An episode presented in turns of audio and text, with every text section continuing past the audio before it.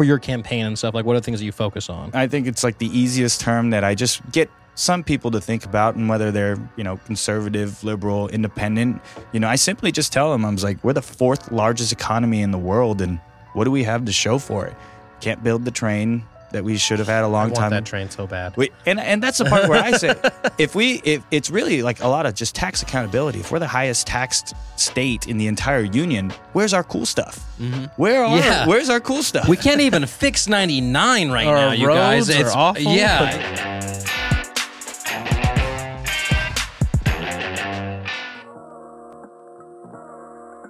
Welcome back to another episode of Central Valley Podcast. I'm your host, Micah Diele, a filmmaker, photographer, and a dude passionate about his community. This podcast focuses on the talented individuals that make up the Central Valley of California, as well as people who are passionate about what they do. The Central Valley has gotten a bad rep, and we're here to change that. If you enjoy what we're doing, we kindly ask that you download each episode, subscribe to our YouTube, and leave a rating and review on whatever podcast app you're using. And once again, thanks for tuning into another episode of Central Valley Podcast.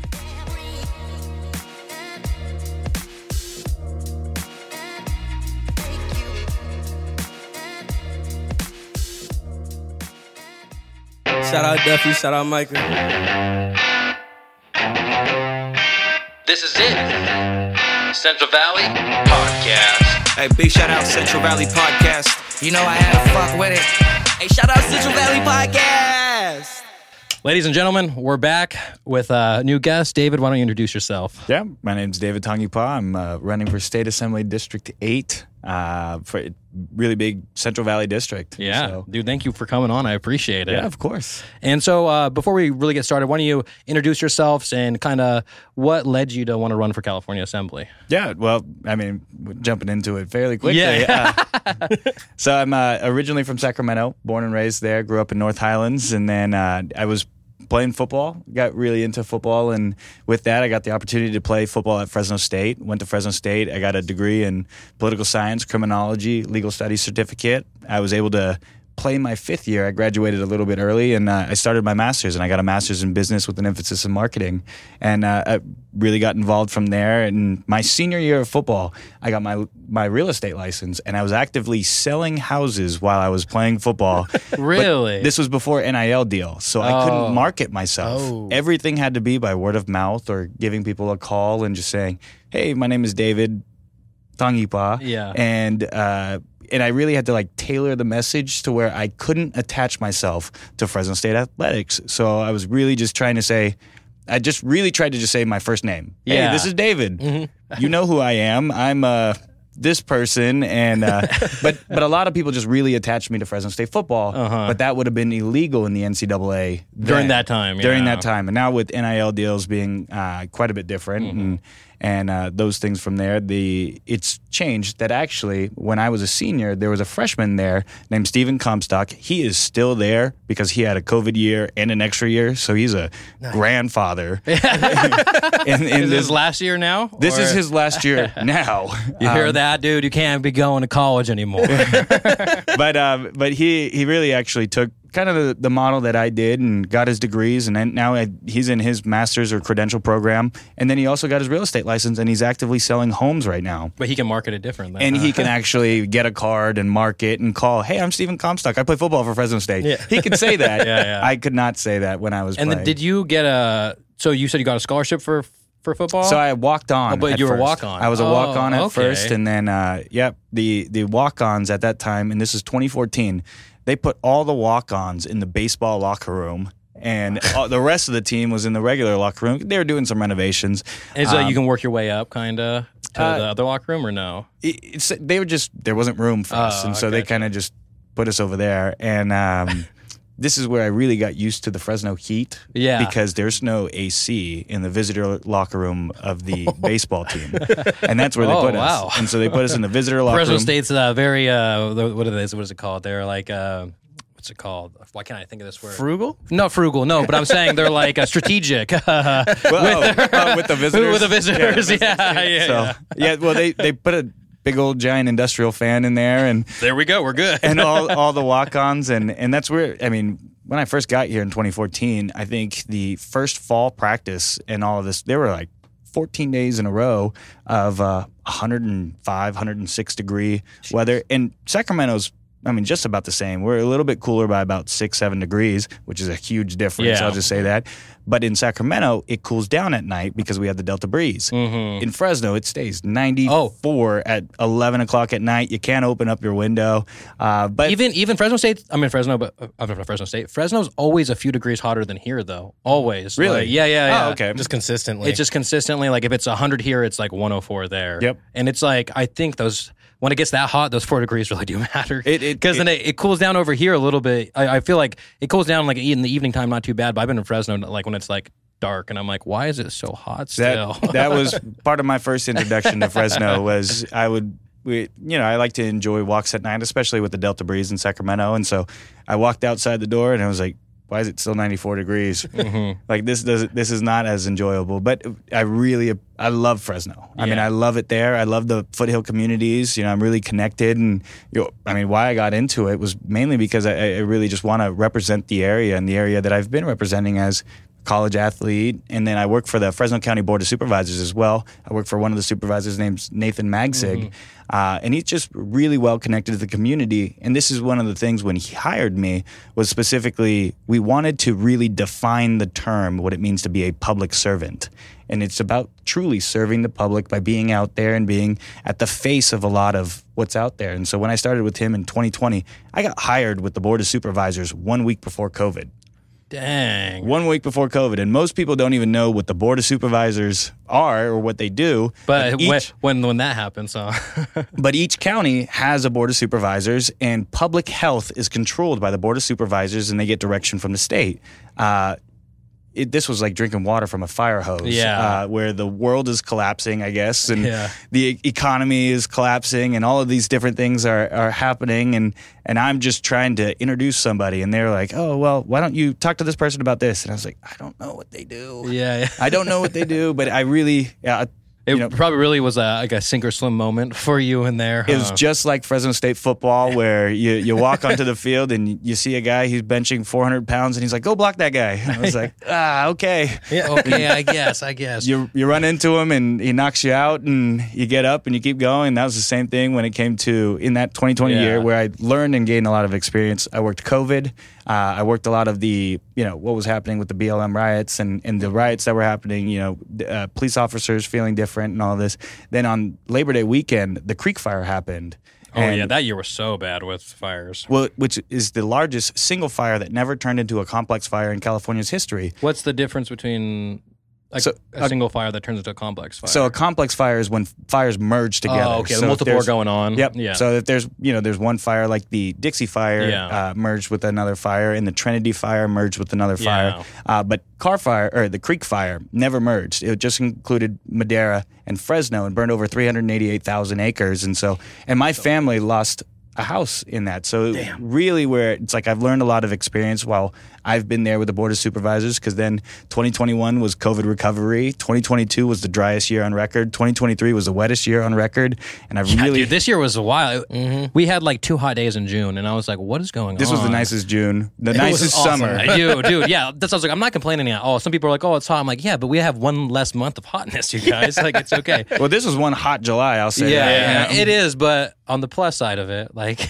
we had no. It's the first month of summer. you, you, you give and take. give and Yeah, take. Exactly. June was amazing. yeah, dude, it was. And then so let's kind of go back a little bit. So, uh, where you where you originally from again?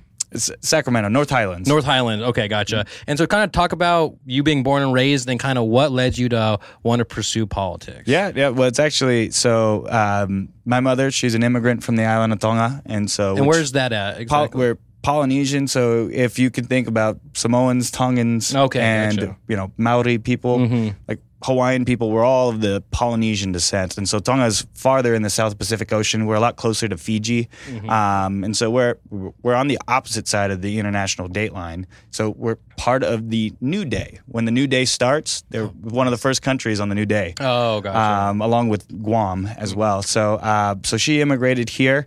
Uh, my father's 100% disabled veteran, and uh, you know, grew up near. If so, was your father uh, American? Yes. Okay, Yeah, gotcha. he's Seattle. My mom's from Tonga. My dad's from Yeah, Seattle. yeah, okay. And where they had they was he over there or No, no. My my mom did like in home care, and she was Okay. actually taking care of my my uh, grandmother. And so she just did in home care because a lot of Polynesians, you know, Mm-hmm. they they take care of uh, you know the older generation. It's just part of us. We're big family oriented people, Mm-hmm. um, and so they met that way where it's just easy to put it together. Where my father's a Navy guy and my mom's an an island girl, and Mm-hmm. you know figured figured out Island girl.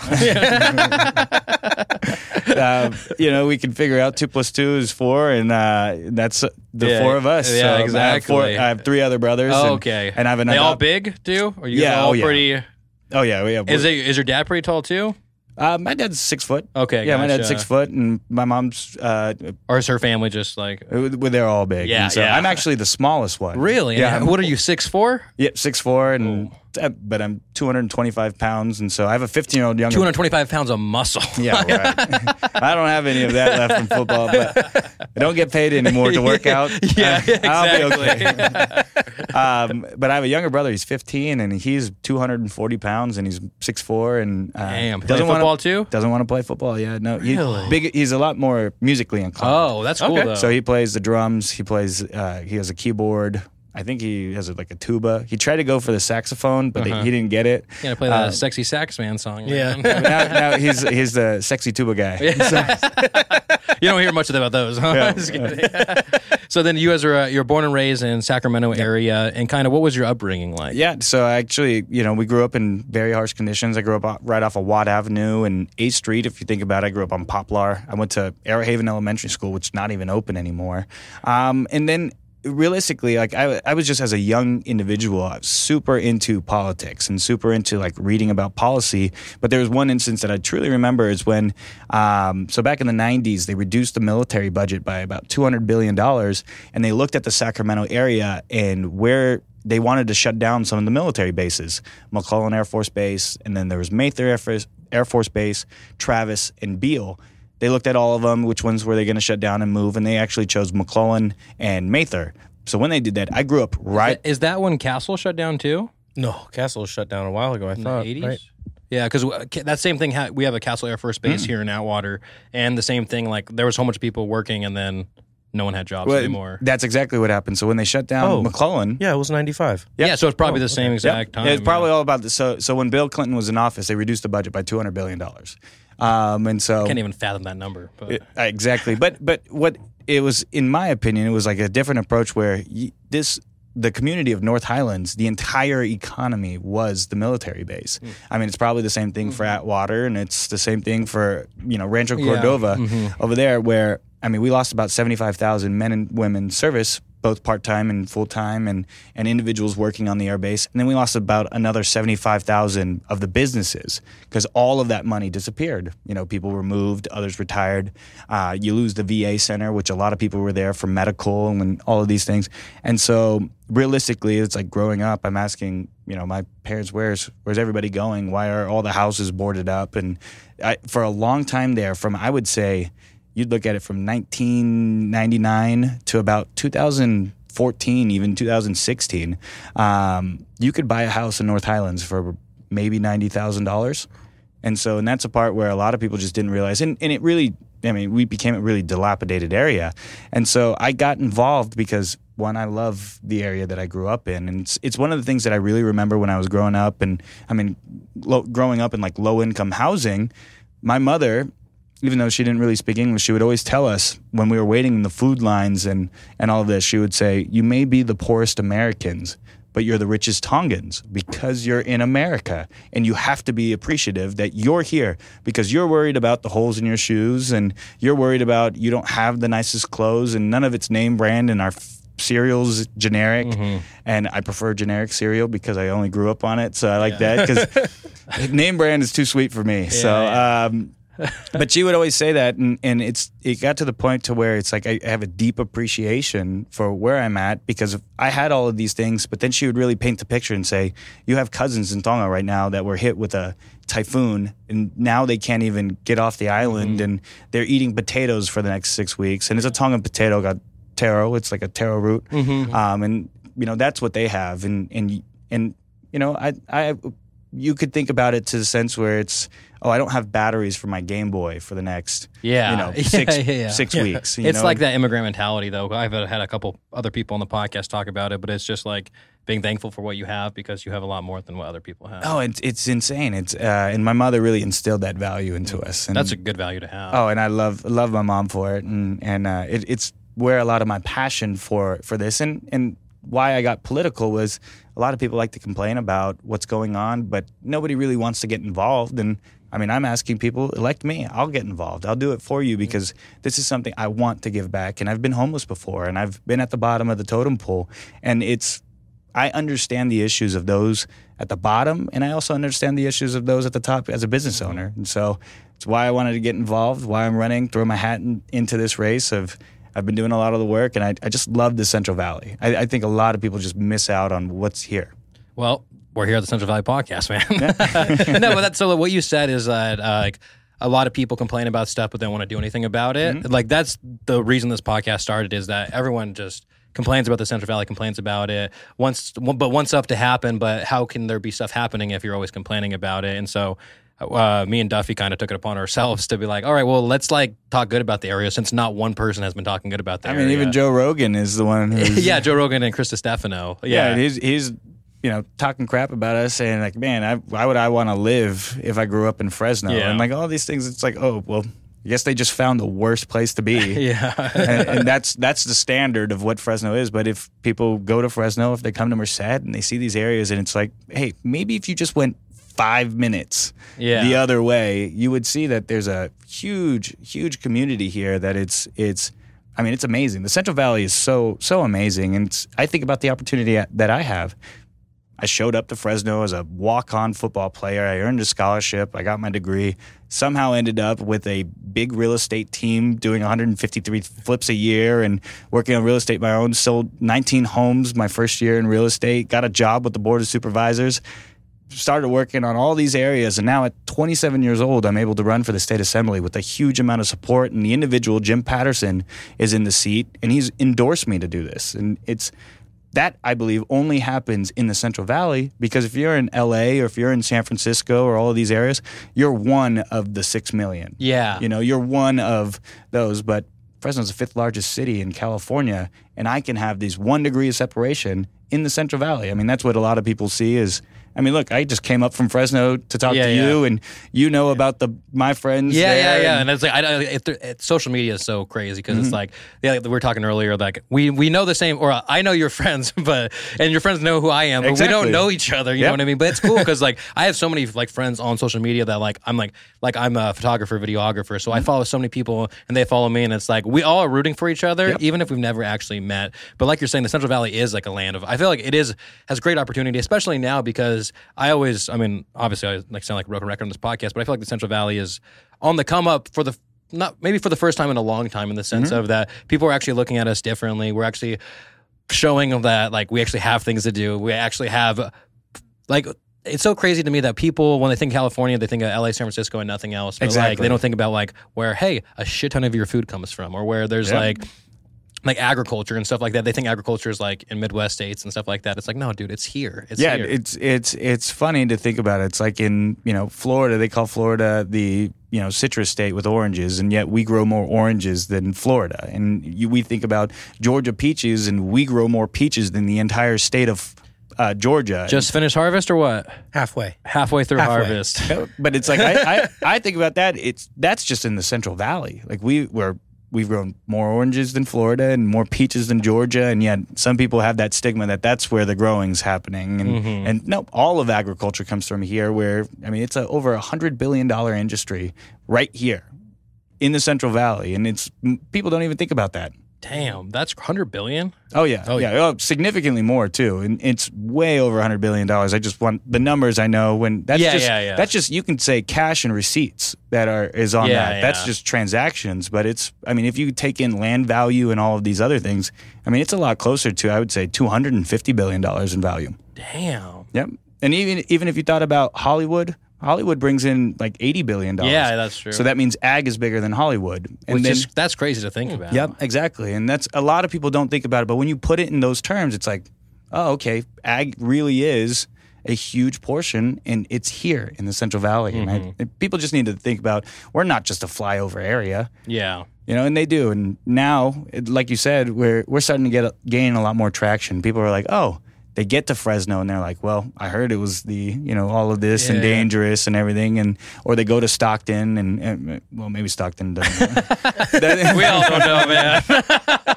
uh, but you know they get to Sacramento and, and all of these areas and, and you look at it and you're like wow it's actually you know it's not it's not what the media or what San Francisco or LA has portrayed it's actually a super close community I, I really love it here because we have the population Fresno's the fifth largest city has a population of over 550,000 people I forget how big Fresno is until I get there, and It's then I'm like, "Damn, this is a big." Because like most Central Valley towns, like I think of Merced, Mm-hmm. Modesto. Uh, I think Stockton's pretty big too. But uh, but like you go to our cities, and like I'm so used to being around here, where it's like pretty small, and then like Fresno, it's like, oh, I have to drive across town. All right, I need to wait 30 minutes or an hour in traffic. You know what I mean? well, it, even the traffic in Fresno is not that bad yeah, no, So- no, not bad. But I'm saying if you were to go from one point of town all the way across, it's like, oh, this is a fucking massive Mm-hmm. Yeah, city. it's super long. And so, but even the county of Fresno, it's 1.1 million people. I mean, 1.1 million people, that's more than the population of Alaska, more than the population of North Dakota, South Dakota, uh, Wyoming.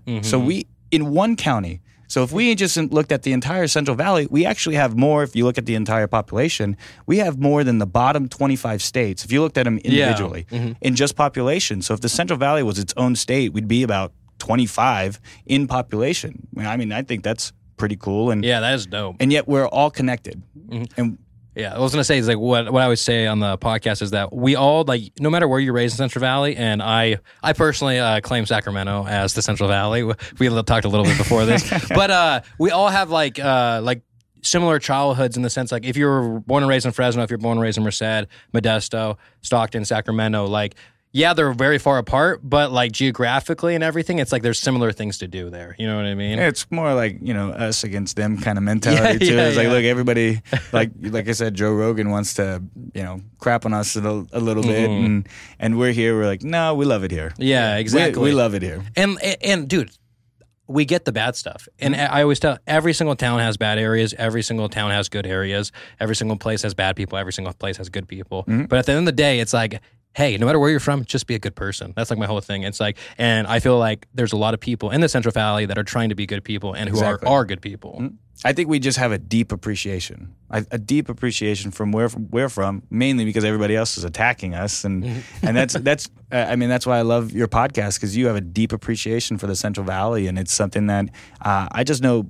It, w- people are finding out. They're starting to find out, and some of us don't even want them to find out because we we are being, you know we're being a little protectionary, Yeah. and so but it, but I think when people do find out that we're we're all of these things population you know actually a lot of money and and all of this that are in i mean farming is amazing i mean the farmers here are the backbone to the entire country Yeah. and, and truly feed the world i mean that's it's insane Yeah, that is that is crazy. And then so why don't you kind of explain what what does it mean when you're running for California Assembly? Like what what does that mean? Yeah. You know, for those who don't who don't who don't understand. I don't know. People out there listening, maybe me, I don't know. Yeah. uh, so the California Assembly, it's very funny as I talk to individuals, and, and I understand people don't really want to get too political or they don't care that much. But um, the California Assembly, it's the easiest way to just put it. It is the House of Representatives for the state of California. This podcast is brought to you by Marcus Rodriguez. If you're looking to buy or sell your home in this competitive market and you're not too sure where to start, look no further than Merced's preferred realtor, Marcus Rodriguez. He'll make sure the process goes as easy as possible, and you can reach him at 209 554 1715. Once again, that's 209 554 1715. You can visit his website, www.myagentmarcus.com, or email him info at myagentmarcus.com. Thanks again, Marcus. This podcast is brought to you by Be Junk Free Merced. Everyone has stuff that is taking up space, but not everybody has the time or equipment to do something about it. And that's where Scott Livesay comes in. If you have junk overtaking your garage, yard, that spare room, or even a storage unit, give Be Junk Free Merced a call at 209 233 1519. Once again, it's 209 233 1519. He'll give you an estimate, and the best part about Be Junk Free Merced is that he will clean up the mess for you. So you just point and he'll clean it up for you. You don't have, he's not going to drop off a trailer and make you do the work. He's going to make sure that he does the work for you guys. So go ahead and give Scott Livesay a call at 209 233 1519. Thanks again, Be Junk Free. This podcast is brought to you by Thor. No, not the God of Thunder, the dude who does tattoos in Merced. now, if you're in the Central Valley area and you're looking to get a tattoo, look no further than this dude right here. He's a versatile artist that specializes in black and gray realism. He's located in Merced at the Merced Tattoo and Piercing Company. And if you'd like to make an appointment with him, the best thing you can do is follow him on Instagram. That's at underscore T H O R E E E E E. That's at underscore Thor with five E's. You click the link in the bio, and that is exactly how you make the appointment. So thank you again, Thor, and please go check him out. So in California, we call them the Assembly. Um, so here, our two houses are the Assembly and the Senate. We have 40 senators and we have 80 Assembly individuals. Um, and then, you know, in Congress, you know, they have the House of Representatives. So technically, I'm just a local version of what a federal congressman is here, but just on the Assembly side. And there's 80 of them that represent about 500,000 per population. So per 80 of them, everyone represents 500,000 yeah, people, just basically. yeah. You just want to. That's where when they redistrict and all of that, they want to be around that line, five hundred Oh, thousand. okay, gotcha. Yeah, plus minus from there. Yeah, yeah, give or take. Yeah, yeah. So they're they're they're looking at uh, you know, however they want to do the geographical lines, and so the district that I'm running for has uh, the city of Clovis and Fresno. So it's eastern Fresno County, eastern Madera County, all of Mariposa, all of Tuolumne, all of Calaveras, all of Mono County, and all of Inyo County. Second largest district in the entire state. And actually, if you looked at it from a state portion, it'd So be is Mammoth Inyo county? Mammoth then, is in the I county. I love Mammoth. Yep. That's my favorite place to go. Oh yeah, well I know people that were just skiing there two weeks ago, and who would So crazy. who would have thought July. skiing? Yeah, Dude, Mammoth Still is still snow Dude, there Mammoth? was like look up how, how much snow. How much snow? It's a, a this in 2023 season. It's ridiculous. I want to say at one point the chairlifts were literally barely over like how much. Mm-hmm. Well, they had over 700. They broke 700 inches of snow. Whoa. 695 Yeah. total. inches. Well, there there are Oh, some some areas that no, yeah, they did. did That was yeah. That broke, that yeah. was 2021. I wonder if No, how much they got in 2023. Yeah, 715. yeah. yeah. So, Wow. yeah, that's they, crazy. They, and that's it is absolutely well. I mean, even if you looked right there on that, Go you- down. Yeah. You'll see the difference between 2022 and 2021. 260 compared to 715. Yep. Dang. and that's uh, yeah. There's still, I believe there is still snow there. They're- They're going to be. Oh, there still is, They're yeah. skiing until August. Well, Tioga just opened up Tioga Yeah, Pass last yeah. week. Yeah, which is crazy. I don't think Merced County has a building that's 715 inches tall. yeah. Oh, I don't think so. Uh, I think the hospital is the tallest building. and I don't think that's tall enough. Yeah, no, yeah. We don't have any skyscrapers over here. That's crazy. So you represent all those areas, and then so wh- what kind of? So then you help. What do you guys help with through Yeah, politics and stuff? Yeah, we create legislation. So a lot of legislation. One of the popular ones was um, this is a Senate bill. So and that's where a lot of people are hearing. They hear the terms AB and SB. Mm-hmm. It just depends on which house it comes out of, whether it's the Senate or whether it's the Assembly. Oh, SB 14. Excuse me. You're good. SB 14 came out of the Senate, but that was a bill that had to deal with, you know, making child trafficking a strikeable offense, putting it on the same level as arson, burglary, and robbery. That's crazy. And that's that, but that's what an assemblyman or a senator does. They just propose a bill and they're allowed to pass legislation. But how does that happen? You know what I mean? Like, how does that bill? Specifically on, on SB 14. yeah, yeah. Uh, well, it actually it passed the Senate unanimously. Every single person voted to make child trafficking a strikeable offense, just like arson, bar- burglary, robbery, bank robbery, all of that. Mm-hmm. Uh, then it went to the Public Safety Committee um, in the Assembly. So, because in both houses they have their own committees that bills when it comes to policing, you know, criminology or uh, criminal code and all that, they go through these committees. And so, when it got to the Public Safety Committee, uh, the Public Safety Committee did not have enough votes to get it over. Only two individuals really voted for it to pass, and the other six stayed out. And I mean, that really bothered me. Mm-hmm. Uh, and that bothered me because I worked with Senator Grove on that bill and I helped create the public pressure campaign because that shouldn't be a conversation. Like that, we shouldn't even be talking. Yeah, it shouldn't even be a debate or like that. should have been done when they created three strikes back in 19, what is it, 1995? So just for context, it it, it wasn't a strikeable offense, It and was- they were trying to make it, or they were bringing it It was it was to make it a strikeable offense. Oh, so before it wasn't. it was even. not. How is Child- that? How is yeah? How is child trafficking not a strikeable offense? So you're saying so, but before, or I guess it's currently like what if you can compare it to like uh, Uh, it's just not considered a strike, and so three strikes you're out is the California law where you're just in prison for the rest of life. Like Okay, if you gotcha. if you get caught, you know, and that's the thing. It's like I say it. It's like arson. Arson is you know vandalism with fire, and so you can go light a building. You get caught with felony arson. That's one strike. You get caught doing it again. It's two strikes. You know, and Yeah. then third strike, you're in prison forever. Mm-hmm. Child trafficking was not that. They just sentence you to whatever they sentence you, and then you go and come out, and that's the biggest thing. It's like that should have been done a long time Yeah, a ago. long Like, time we're, ago. We're protecting children. Mm-hmm. Like that's the part where it's like it's a common sense bill that I mean I'm very thankful for Senator Grove and she's endorsed me Mm-hmm. uh, for this this race and we're we've been working together just to protect children. I mean I think that's something that a lot of people are seeing right now is like how is that an argument? Like how how did that become this middle ground? Let, Yeah. Let's do it because to me child trafficking is a one strike you're out and I don't I don't want the death penalty for these individuals. I want them to be in prison yeah because prison will take care of them a whole lot better than than when it comes to the death penalty. Because you know, there's a saying when you go Yeah. to prison, and I have family members that have been in, in and out, and I have this lived experience. You know, growing up in the situation that I grew up in, and you know, they would always talk about the terms if somebody had good papers or bad papers, and. Mm-hmm. If you had good papers, they left you alone. If you had bad papers and you, you know, messed around with kids or something like that, they would take care of you. And which is where child trafficking to me, it's a one strike you're out. You know, I have yeah that's what it really should be Yep. yeah I have friends and family that were trafficked, and, and it's something that it's very personal to me. And again, it's another area why I wanted to get involved because if the state of California can't pass something as simple as that, like we've got something wrong, something wrong that I just want, and I want to inform individuals about these things, and that's where I look at podcasts like this are important because it's opening up a uh, a new light to really what's coming out of California craziness. dude yeah it is. And then what other issues in California do you think or like for your campaign and stuff like what are the things that you focus on? Yeah, well, there, there's there's a lot, you know, Mm-hmm. and I think it's like the easiest term that I just get some people to think about, and whether they're you know conservative, liberal, independent, you know, I simply just tell them I was like, we're the fourth largest economy in the world, and what do we have to show for it?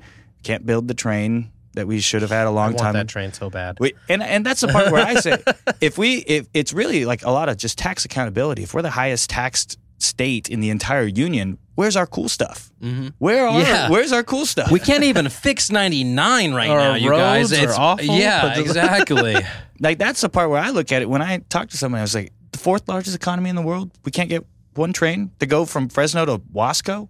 Like that's mm-hmm. not shouldn't be that crazy. And and, and it, it takes. I mean, that was passed in 2008. Dude, yeah, we were. Yeah, I remember being a like freshman in high school during that time. I was like, "Oh, this is gonna be cool. Like in ten years, like we'll have it." Like, no, no, we won't. Well, and it's Yeah, we don't even see it. We can't even see anything. We were supposed to have a station, I think. yeah. yeah, no, exactly. The- and then they, the- they cut it down to like what did they cut it down to Bakersfield, Bakersfield to Merced- Fresno, uh, and to then- Fresno or Merced, something no, like that. it's Wasco to Fresno is the first corridor, and then Oh. most people don't know where Wasco is. Is that Bakersfield? Uh, it's like Or near. I mean, it would be like Atwater to, Merced? Merced. Okay, yeah, gotcha. that- That's the easiest way to put it. Yeah, Atwater to Merced. Yeah. yeah. And then, uh, but it's Wasco to Bakersfield, and then, um, but Merced was actually going to be one of the main hubs because that's where the split was supposed to be. Well, because the whole idea was like, oh, we can have people from the Central Valley work in the Bay Area and come home the same day, and Exactly. it'd be quick. So it doesn't even make sense to me that the starting is from Wa- is it Wasco, It's starting is mainly in Fresno. F- Fresno, but but to ba- towards the south to Wasco, Bakersfield. Yeah. that doesn't even make sense on like It should have came to Merced first. who's going to use that. Like, yeah, you think you, they would go from the Bay Area or L.A., whatever you're going to do with this, but from the Bay Area to the inland. You know what I mean? Yeah, we can't even use our money right. Well, and that's the part where you know, just saying that, and it's like I look at other countries that have a smaller, um, they have a smaller economy than us. They have a smaller tax pool than us. They have a smaller GDP than us, and yet they have all these bullet trains and and they have uh, free Wi-Fi. You know, just general Wi-Fi out there. And it's like I even look at the city of Kansas City. You know, Kansas City has free Wi-Fi. in a lot of the areas. Oh, and, wow. Yeah, and that's just it's it's about tax accountability in California. If we're paying for the highest taxes, and you know we had the luxury tax of being in California, where you know we don't have to shovel snow in the winter, and our June was the nicest June, and you know that's a lot of people think about it like, yeah, this is why I live here. We don't have tornadoes, and Yeah. but everybody's like, oh, there's gonna be an earthquake. I was like, yeah, well, it's you know. Well, it's been since the 80s, so we're, We're two okay. miles. We're two hours from anything, so Yeah. it's, it's worth it. It's worth I was it. like, the, if the earthquake happens, we will be beachfront property, you guys. So we are okay with that. um, and that's that. I just want people to just realize, like, you know, yeah, I am paying the most taxes, but I where am I getting the benefit? Yeah, exactly. Like if we could see where it is, then it's like, yeah, it's okay. That's why like European countries, like, Exactly. granted, European countries like their population is a million people, Yeah. but they're paying like forty percent taxes, but they also have like free public transit and they Mm-hmm. have all these things that are useful to them. So it makes sense. Where it's like us, it's like we're paying so much in taxes, but what is what do we get? Like if we could see something, if we And could, that's we could ex- drive on a freeway that wasn't, you know, Well, if if our freeway was ten lanes, you know, five on one side, five on the other, we, and- we'd be cool with three, man. Yeah. Okay. I know. So, like, especially here in Merced, where it doesn't split onto the other side of the freeway, we're sharing a lane with the With the opposite, opposite side of the road. That's why I was late. yeah, yeah. I was like, he just got here. He was like, well, I'm in the 99 traffic. I was like, I was just stuck. He was here. like, he's like, why is he here so early? I was because he had to leave early for 99 traffic, which you didn't do, man. Uh, but but that's it, it. Just it gets people to realize what wow we want change in California, and I mean if we want change, you got to vote for change, and and I just talk about it in just a simple way.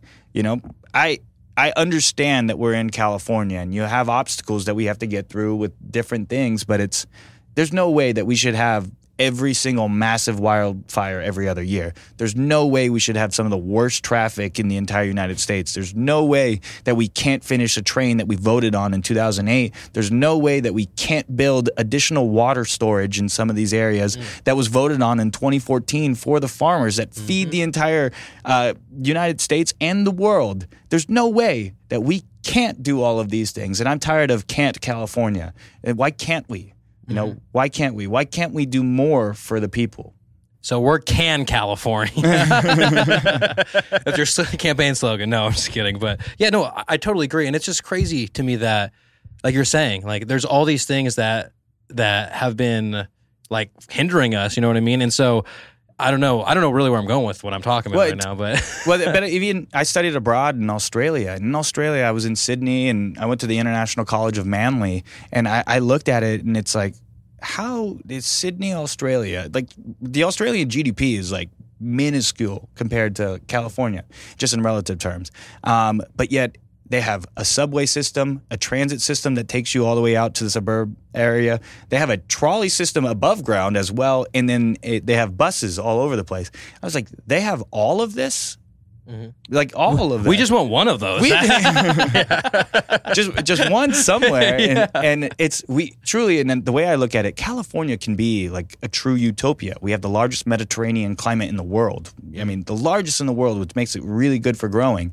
Um, it makes. I mean, we had Sil- we had. Silicon Valley, and now it's moving to um, Austin because you know San Francisco is becoming what San Francisco is becoming. I mean, there's over 150,000 homeless people in LA County alone, and that's we have we have the And uh, I don't understand how we're throwing so much money at the homeless population or at the homeless situation, yet nothing is improving and everything is Yeah. getting worse. Like it doesn't make any sense. Like how can you be throwing that much money away? Because it also doesn't make sense to throw that much money at them because then the people who are working on it aren't incentivized to finish it. Because then what are they going to have a job afterwards? Yeah, you know well, what I mean? Oh, you hit it right on the head. It's like if you solve homelessness, well, you just lost a lot of jobs, and so Mm-hmm. it- well, because most people don't know that actually more than fifty percent of the homeless budget in California actually goes to salaries. They're paying people more money to just work homeless problem than what actually goes to homeless services. And then aren't they? Get, I mean, I don't understand the whole idea of giving homeless people clean drugs and giving them money and stuff like that. Because in, in San Francisco, aren't they Mm-hmm. Clean they- needles. Yeah, yeah, but in San Francisco, don't they give them like an allowance too? yeah, six hundred dollars. Uh, what a month? six hundred dollars a month. You get a free phone, and and that's where like anybody could find videos where it's like some homeless person from Colorado or Texas. They're like, yeah, I came out here. The weather's nice. It never gets too cold. Never gets too hot because I totally get why there's homeless people in LA and why it's Yeah. a problem though, because it's like it's it's 70 degrees all the time. Like, all yeah yeah. yeah and and you get six hundred dollars just for being you know homeless. I mean, Yeah. be, or it's actually it's a derogatory term now to say homeless. It's unhoused. Unhoused. So it's unhoused is I, I and I that's another thing that I don't Back in my day, we called it home. and back in my day was 30 years ago, people. That's when I was born. So it's not that long ago. But that's exactly like you said. It's like where where is it going? Like the accountability side of it. Like that's what we want to see. Like if we're doing this, at least like when I was in Australia, you know, they handled that, and I also went to Norway as well. And when I was in Norway, when they have a surplus budget in Norway, um, they actually reinvest it into the retirement account of the population there. Whoa. And I was like, that's Smart. That's incredible. that, Yeah. it was super, it was very cool. I, I love that. And they actually, and you know, climate. I feel like our people are like, oh, we had this much excess. We need to make sure we spend it so that way next year They it's don't okay. take the budget Yeah, away. exactly. Which is exactly what happened. Last year we had a $92 billion surplus. This year we're on track for a $60 billion deficit. How?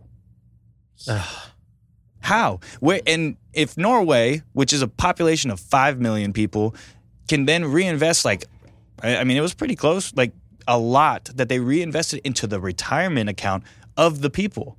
That's a that's pretty cool. Yeah. Like that's pretty cool. And and I'm not saying like I, I support a lot of what they do because I you know I believe that our government role is in embolden the individual and just protect our liberties. And so that's where my role for the government is. If somebody wants to be the best human being that they want to be, it is the government's you know job to just protect those foundational values. And that's the simple way that I look at it. Um, but if we're going to do all these things and we're going to have a $92 billion surplus, it'd be pretty dang cool if uh, the state of California reinvested that into pensions or into uh, retirement accounts for the people that when you hit a certain age, you just, hey, you know, I did Yeah. that because I am the taxpayer who paid for that. It's not the state of California's money. It's every single one of us who pays a sales tax, a property tax, an income tax, another tax on gas, another tax on our car. We Yeah. have all of these that and it's what do we get for it? Yeah, like show us what it's going to. You know what I Exactly. mean? And then, so all, one of the things I want to talk about is like you're pretty young for running for the California Assembly. Oh, yeah. So what? How do? What do you kind of say to people who are kind of question? You know, like, hey, this guy's really young. Like, does he really know what he's doing? Blah blah blah. Yeah, yeah. It's it's something that I just I say that it's like well if you if you equate age and wisdom, uh, you know, then you probably think that we have the smartest president uh, of all time, and so I think, And the the smartest people and our and our politicians and everything because right now we got a bunch of seventy year olds. well, they're not seven, they're eighty. Dude, Yeah, they're- They're 80 years old, which the, President Joe Biden will actually, if he, I believe, gets past this year, will be older than the age of life expectancy. He's actually old, or he's already older than the age of life expectancy in the United States for a male. I mean, that's that's just something that I just think it's like looking at it and our general population. Millennials make up the largest population in the in the entire United States, but we really, we're so we're bigger than baby boomers and we're, everything. we're bigger than boomers now, yeah. So and that that happened within the last like four years, and so uh, we are the largest generation. We don't really vote, and so a lot of the messaging is tailored to uh, you know Gen X and the Boomer mm-hmm. generation. But but it's where a lot of my message is just telling people it's like let's get active. Like this is a a new it is a new world. You know, it's a new world even from 2007 when iPhone was introduced, and in 2008 social media was introduced. Mm-hmm. You know, the world has shifted vastly, and mm-hmm. but we don't have enough representatives that are like ourselves that just that understand it just in a different way. we have like a handful, huh? Right? Uh, if I win, I- I'm 27 years old. By the time I, and I'll speak it into existence. By the time I win, Yeah, there we go. Um, I will be 28 years old, and um, uh, I will be the youngest member in in the state assembly. Wow. Like at 28 years old, and what most people don't even realize is that when and using Joe Biden as an example, Joe Biden was 26 years old when he got elected into the Delaware as a senator. He was a st- state senator, and so he was at that age because it was actually normal for individuals our age. Yeah, so to be- somewhere over the years, it just became that like the same people who are in politics stayed in politics. They and just no never left. young. Yeah, they never left, and uh, but then it's crazy. They never left, and medicine got better. Yeah, yeah, yeah, exactly. But it's crazy because it's like you need like let's say there's all those older people who are involved in everything. It's like how can they even relate to Hmm? our generations and then generations who are younger than us? Which like it's crazy because we're millennials, so And, and you would think that the what is the next generation, the one Gen behind Z. us? Gen Z, mm-hmm. like you would think that like it's crazy to me because like I feel like an old man sometimes when I'm like, man, I don't even understand them anymore. You know what I mean? But like mm-hmm. if if we're having a hard time understanding them, how can these people who are are active politics have understanding of if they can't understand us, they're not going to understand the newer generation. Yeah, which is why there's a huge disconnect. You know, it's a huge disconnect where the younger people don't want to get involved because you know they just they they just they're different practices. You know, we grew up with cell phones, social media, all of these different things, and you know we're quite a bit more laxed when it comes to some areas, and those. And a lot of the, uh, you know, the generation before us, they just they're kind of uncomfortable, you know, when because if you're seeing the next generation come up, they feel like oh they're pushing us out. But mm. I mean, it is a natural transition. don't you guys want to retire? And then, and that's where it's like I, I really do respect, have deep respect for those that came before us, and it's and it's working with them. And I say like we've always talked about supporting the next generation, especially when it comes to politics. And where I've been asked is like, oh, when are we going to take the next step? You know, when is the next generation going to step up and do something about it? And then I step up and do something about it. But then I, I met with opposition like that's not how we do things around here, type of deal. and I met with opposition specifically because they just feel uncomfortable. They just feel uncomfortable mm-hmm. because it's like, hey, I want to try, you know, this with social media and let's do this. And they're like, well, if I need a printout paper, like I don't like that you send it just to my email. And I, you know, it's just it's a different mindset. yeah, it's like, hey, hey, old man. I was kidding. No, I never say that. No, so- no, you don't. it's me, you guys. no, that's cool. And then, uh, so what, what, uh, what else is going on in California that you think people should know about? Like, like I just feel like there's a lot that like it's like I used to try to like in 2020 I was like trying to be involved with politics because I want there's nothing else to do in Oh. reality. You know what I mean? I think maybe you were on the phone right before the election, trying to like read through the booklets and being like, "Is this is this a good idea? Should we go for this?" Yeah, like yeah. just going through all the- Exactly. But like, uh, I guess just, or we don't even talk about California, but like, what do you think is unique about the Central Valley compared to the rest of California? Well, I mean, there's actually one thing that I really, I've been thinking about specifically, and, and it's something that we can just do to like lower This podcast is brought to you by Blaker Brewing, the official beer of the podcast. Located in Atwater and Ceres, this brewery offers not only delicious tasting beer, but great events that bring the whole community together. And this month, on August 25th, that's a Friday night, make sure your calendars are free from 7 p.m. to 2 a.m. It's after work, you guys. You everyone can make it. This is a 21 and older event called Deja Brew. It's going to be located at the tarmac, and it's basically their EDM festival. They got techno music, you guys. They got a whole bunch of DJs. They got performers, including Spook, Berman Boys, Evoltant, and so much more. There's gonna be food there. There's gonna be drinks. There's gonna be beer. There's gonna be uh, mixed drinks. It's just gonna be a blast. I'll be there filming it. So make sure you guys are free on August 25th from 7 p.m. to 2 a.m. for their Deja Brew event. Thanks again, Blaker. This podcast is brought to you by Crybaby Wine. Proudly located in Fresno, Crybaby Wine offers you your favorite delicious tasting wines like Chardonnay, Cabernet, and everything in between. Not only do they have these great tasting wines, but they also have delicious de alcoholized CBD wine. Infused with CBD and CBG, these wines help reduce anxiety and alleviate stress. You can find their products at crybabywine.com, and if you live in Fresno County, you'll receive free delivery. Once again, check them out at crybabywine.com and follow them on Instagram at crybabywinecalifornia. Use CVP, yes, that's right, use the code CVP to get a percentage off of your next order, you guys. Once again, use code CVP. Thanks again, Crybaby. it's something that uh, well and this is what i've been thinking about like it's just easy step solutions that uh, on my part where i just say it's common sense for california so back in 2002 there was a bill uh, sb 1078 so, So, Senate, right? senate bill Look at me, I'm learning, you guys. yeah. so Senate Bill 1078 created these uh, the Energy Reviews Commission, as I, I believe it. So, but it created the standards that made um, any power generation plant that created over 30 megawatts of power generation. It said that they are not considered green or renewable unless, other than wind, solar, and I'm forgetting what the the third one was, but wind and solar is probably the main two. Um, so what that means is that our dams, like Don Pedro mm-hmm. and the Big Helms project in Fresno County, these are gravity-fed water hydroelectrical facilities. They're not considered green or renewable energy. Even they are not. they are not considered green or renewable energy because they produce over 30 megawatts. And that's an area where we can reduce public utility costs, electrical costs right now by a simple just erase a line mm-hmm. and actually include large scale hydro. And if we can do that, we will be able to increase our power generation without adding a single carbon emission and without building a single new power generation plant. That is a common sense solution that I specifically talk about. And it was carried a bill by Assemblyman Jim Patterson, the individual who's the incumbent in the seat, and he has endorsed me to replace him and carry his message forward. He created, he wrote that amendment to it to include large scale hydro. That was killed. In 2018, your former Assemblyman, Adam Gray, had the same thing. And in 2019, your former Senator, uh, Caballero, wrote the same thing for just a specific inclusion of Don Pedro.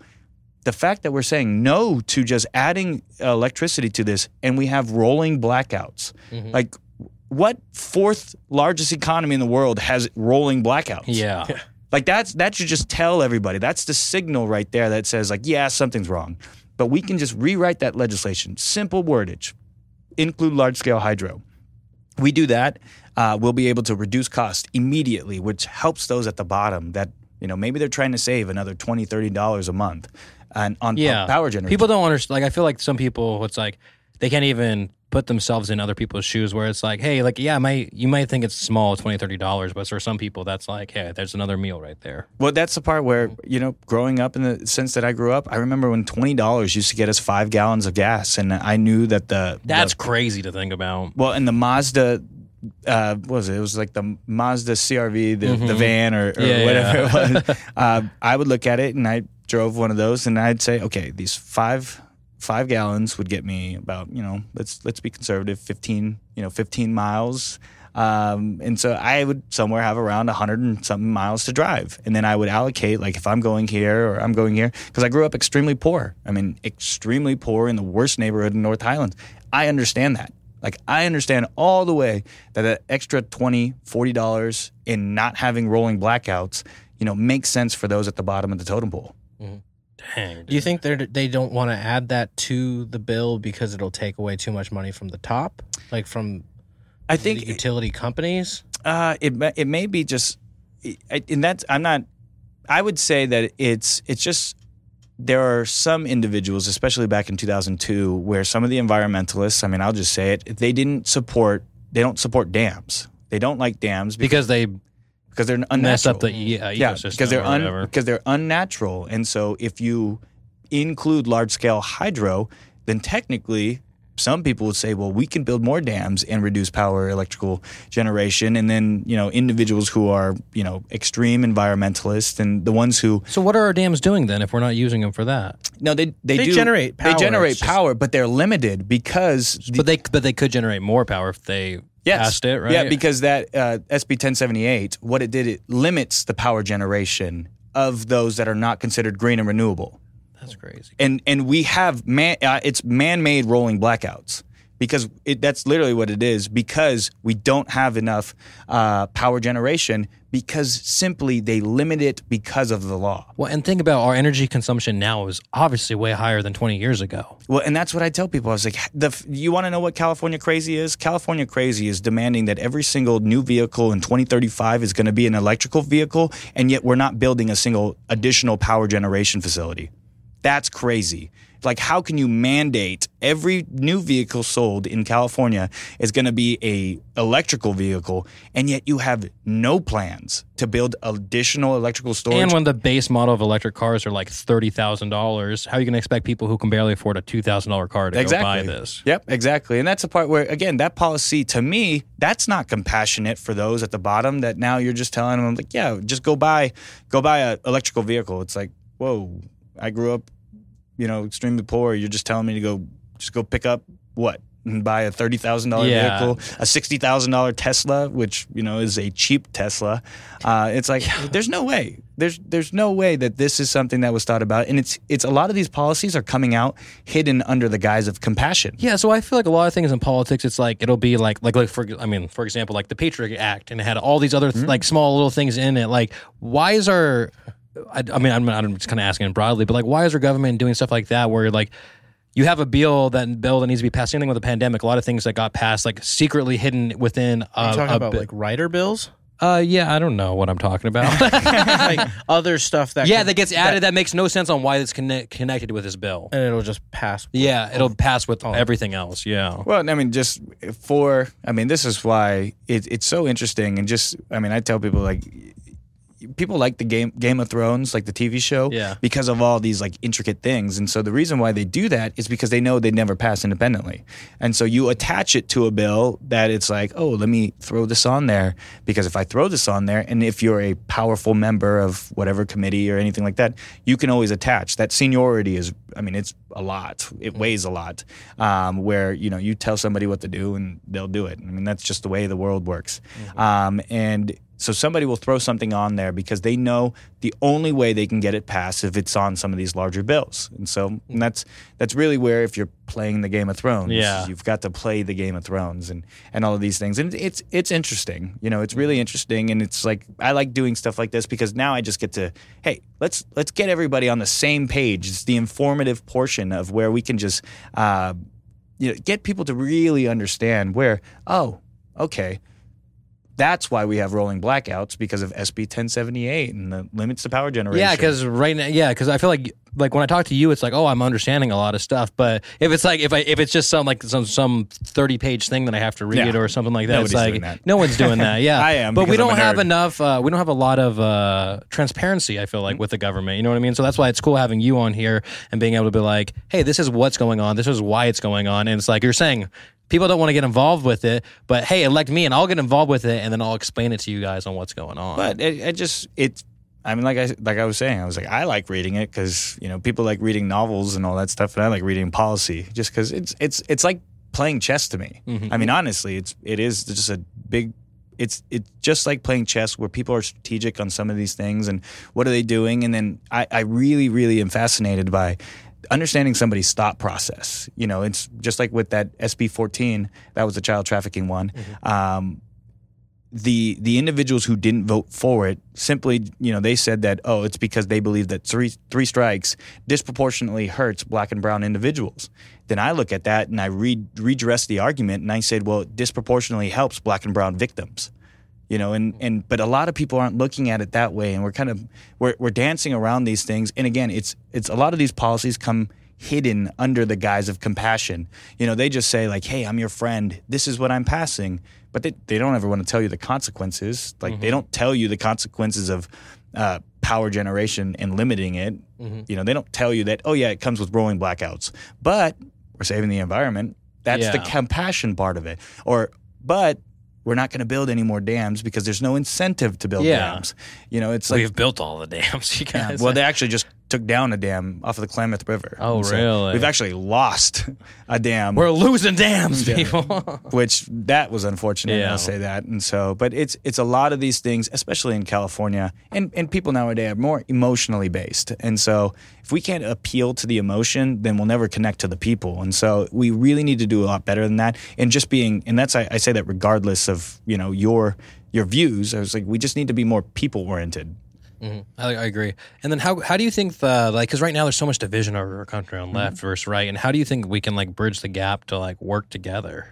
I just think it's common sense. Like I, I think there's a big want out there, um, and and if you can, if I can mes- message something like, you know, hey, let's let's make dams like produce more power, so it's cheaper for those who live in disadvantaged communities. Mm-hmm. You know, that's not a Republican thing. That's not a Democrat thing. It's not an independent thing. It's just small wins.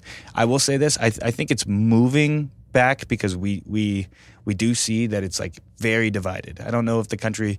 I, I, I honestly believe that the country hasn't been this divided since pretty close to the Civil War, mm-hmm. you know, and it hasn't been this divided since pretty close to the, you know, truly the Civil War, you know, especially where if the argument and, and there is a deep divide in just that mentality because and it's easy to paint the picture when you say child trafficking was an argument. Like we are now arguing whether that should be serious offense.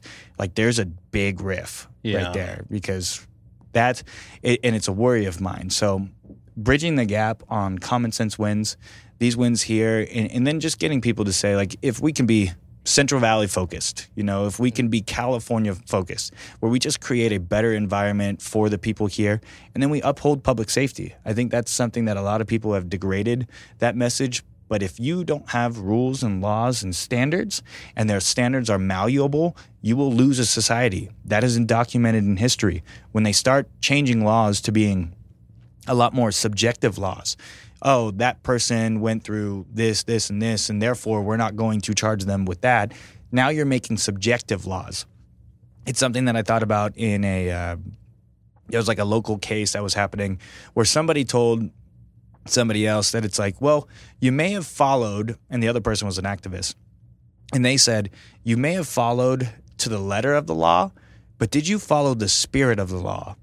And the individual goes, what the hell does that mean? Like I just I look at the law, I follow it just like the person before me, I followed it just like the 10 other individuals, but what is the spirit of the law?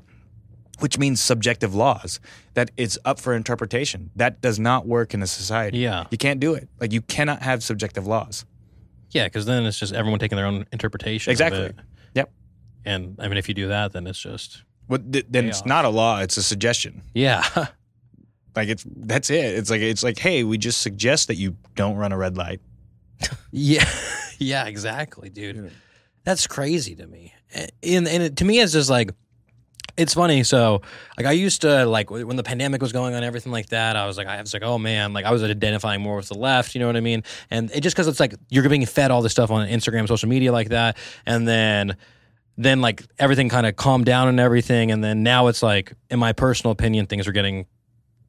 I don't know. It's like basically what I'm trying to say is that people are so far left and people are so far right. But yet, I feel like most of the country would agree that they're somewhere in the middle. Mm-hmm. And so, how is the left being so loud, who are extreme left, and the right are being so loud, who are extreme right? Yet, majority of the country, for sure, is like in the middle. Like, mm-hmm. hey, like we just we want things to be a little cheaper. We don't want inflation to be f- like triple since the pandemic. You know what I mean?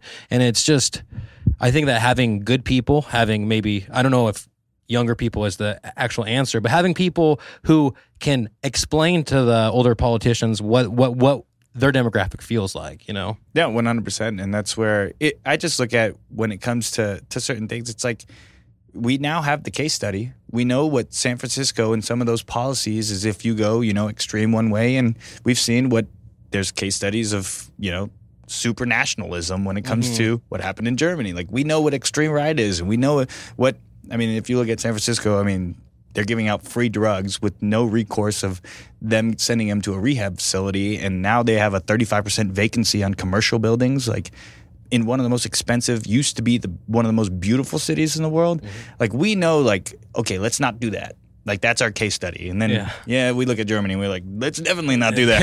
Yeah, yeah. you know and that's where i think most people exactly like you said are, are in the middle. And where if you just say like hey i want i want public safety to be at the forefront i love our police officers i love our firefighters i love our ems services um, and it's like I want them to be taken care of and to uphold laws and to do so and be a member of the community. And then I also want public utility to be cheaper because if it's cheaper, it saves more money in my pocket. I'm able to be a, an active member of the community. I can enjoy the things that life you're supposed to enjoy.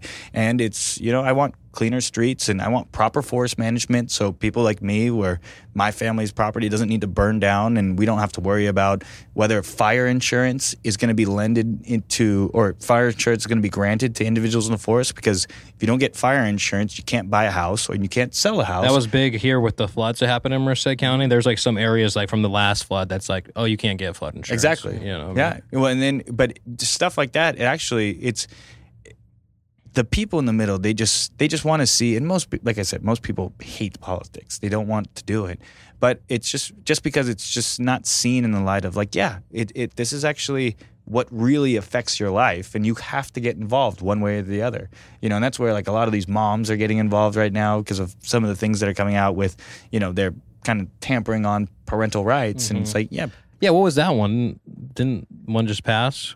Uh, so or I believe it's on the it's both are on the governor's desk or one, and so that was AB six sixty five and AB nine fifty seven, and so they work kind of hand in hand uh, together. One was basically, and this is this is my issue. So with six sixty five, why are they changing the rule to where it says you cannot tell parents? I mean, that's what it is. It's an adjustment to. Um, it's an adjustment to some civil code. That's what it is. It's an adjustment to the civil code saying, like, hey, when we, you know, your child is going through some things, you do not inform your parents. I have an issue with that. Yeah. I mean, I think parents should be informed with everything unless there's documented physical abuse.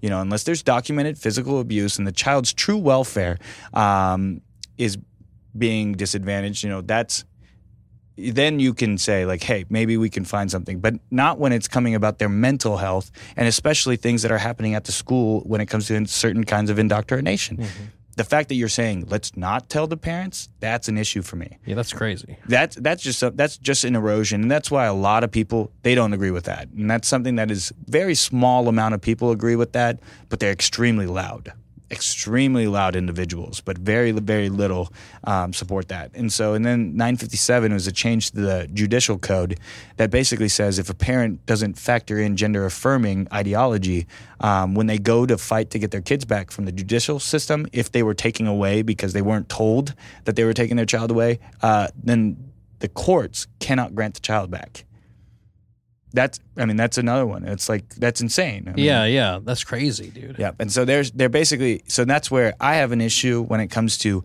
state uh, the state of California becoming the arbiter of morality and values. Values come from the culture in which you belong. Right, your family, right? Your like- family. it's like things that you're brought up doing. It's not what the state State thinks. wants, yeah, They're, and they're trying to make a flat line. You either agree with the state, or we'll take your kids away, and we'll make sure that the courts don't give them back. That's what tho- both of those do. And we'll- so did and when they- they do that, we won't tell you that we're going to do that. So did those? You said those passed, or Uh, they're they're on the governor's desk. Yeah, okay. They're on the governor's desk, and I think there's there's really a chance to keep kind of fighting back against them, uh, mainly because the governor wants to run for president. I mean, Mm-hmm. we know that the writing's on the wall. What's happening with the presidency right now is Yeah. is uh, is kind of happening, but the it, it's a lot of parents are saying like, "Whoa, we don't agree with that." You know, I've never would have thought. That, I've seen like so many videos of school board meetings and stuff like that where the schools are like trying to be like, oh no, don't give us your input. We don't want to hear any of this stuff. And it's just like how it's like their kids are in a public school exactly, and uh, you don't want to hear the comments from the parents that are which which is most people they forget public schools are funded by the taxpayers 100% you know just as much as a lot of people like i actually got a call today when i was working for the county and uh, you know it wasn't a happy individual wasn't a constituent in our district but i was really trying to help her um, and as i was asking these questions she said you know hey I pay your salary. You listen to me. And I was like, I understand. Um, of course, like, you know, you do.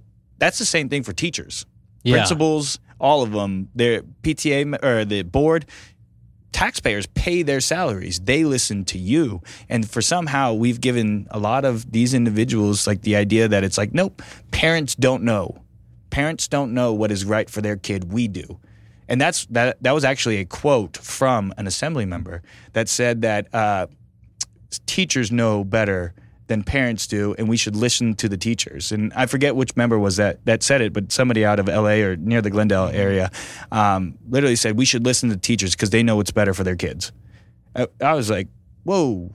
Listen, I had some crazy teachers growing up, you guys, and that is not the case, man. I had this dude. I mean, there's a little segue here, but I had this dude who was my teacher, and he was my mom's teacher as well. So that tells you how old the dude was. He must have been like 69, 70 ish. You know what I mean?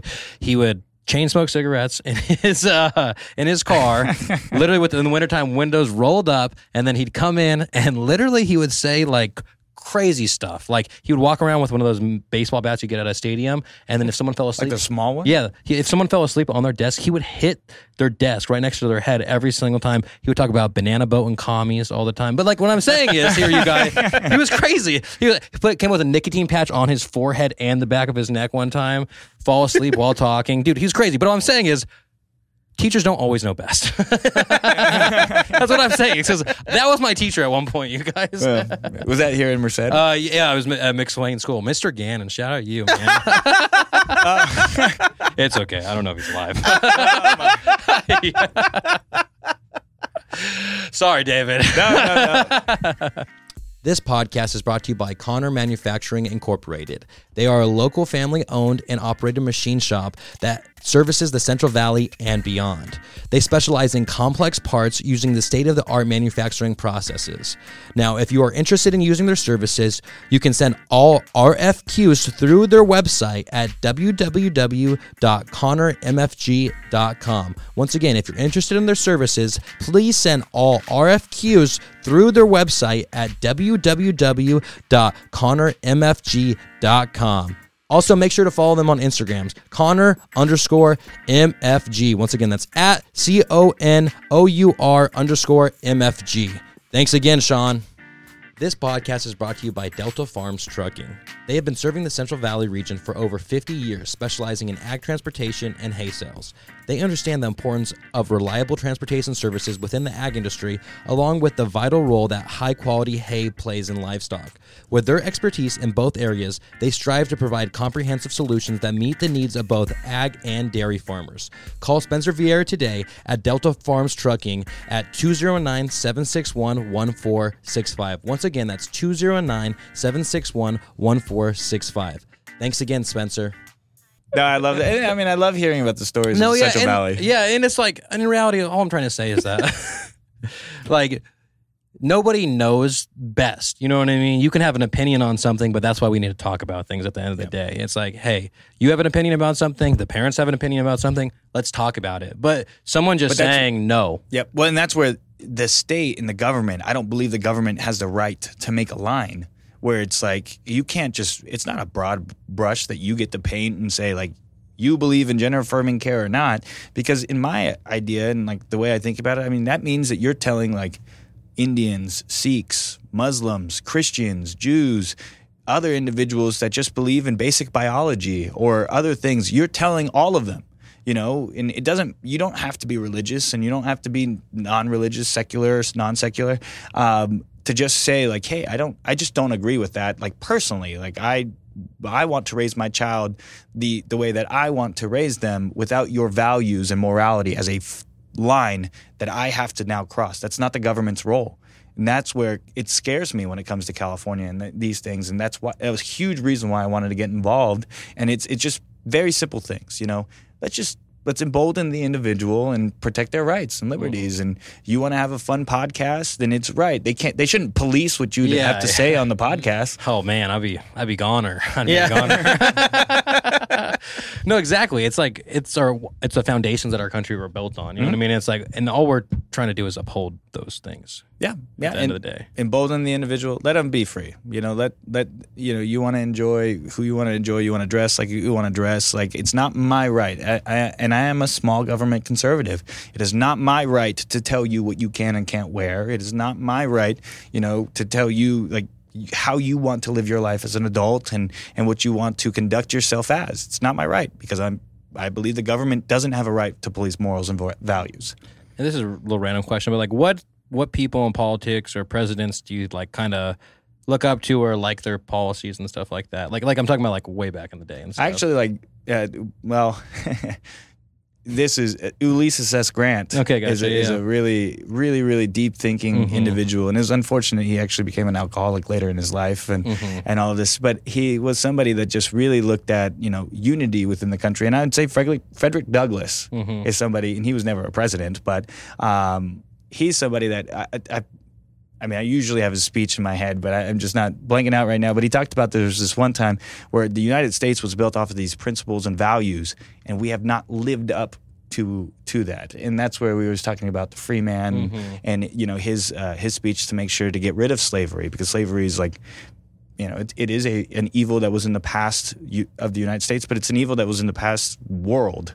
So it's not something that is just United States focused. And so, but when he gave that speech, it's such a powerful speech. And so then I, I, I, I mean, I really do love Ronald Reagan. You know, I'm a big Reagan fan. I've taken pictures with statues when I, I did a tour of the Capitol and and. Uh, that I think he he did a good job at really just uniting the country, and that's you can tell that because he won 49 out of 50 states. When, That's crazy in 1984 and but he took office after Jimmy Carter Jimmy Carter had the highest inflation rate you know we had that gas craze because you know they they limited gas production and all of this in the 1970s and um, so they had you know all of the issues that we're kind of going through today.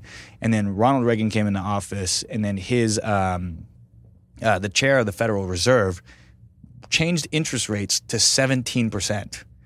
17% were the interest rates. Home prices were significantly lower. Mm-hmm. So, mm-hmm. you know, a $20,000 house at 17% Yeah, yeah. still quite a bit more affordable. Mm-hmm. Um, but he did that because once you have high interest rates, then you have a high interest savings account that you can go and you can invest. Because most people don't know that interest rates aren't just housing, it's actually what the banks can hold for your reserves and pay you back.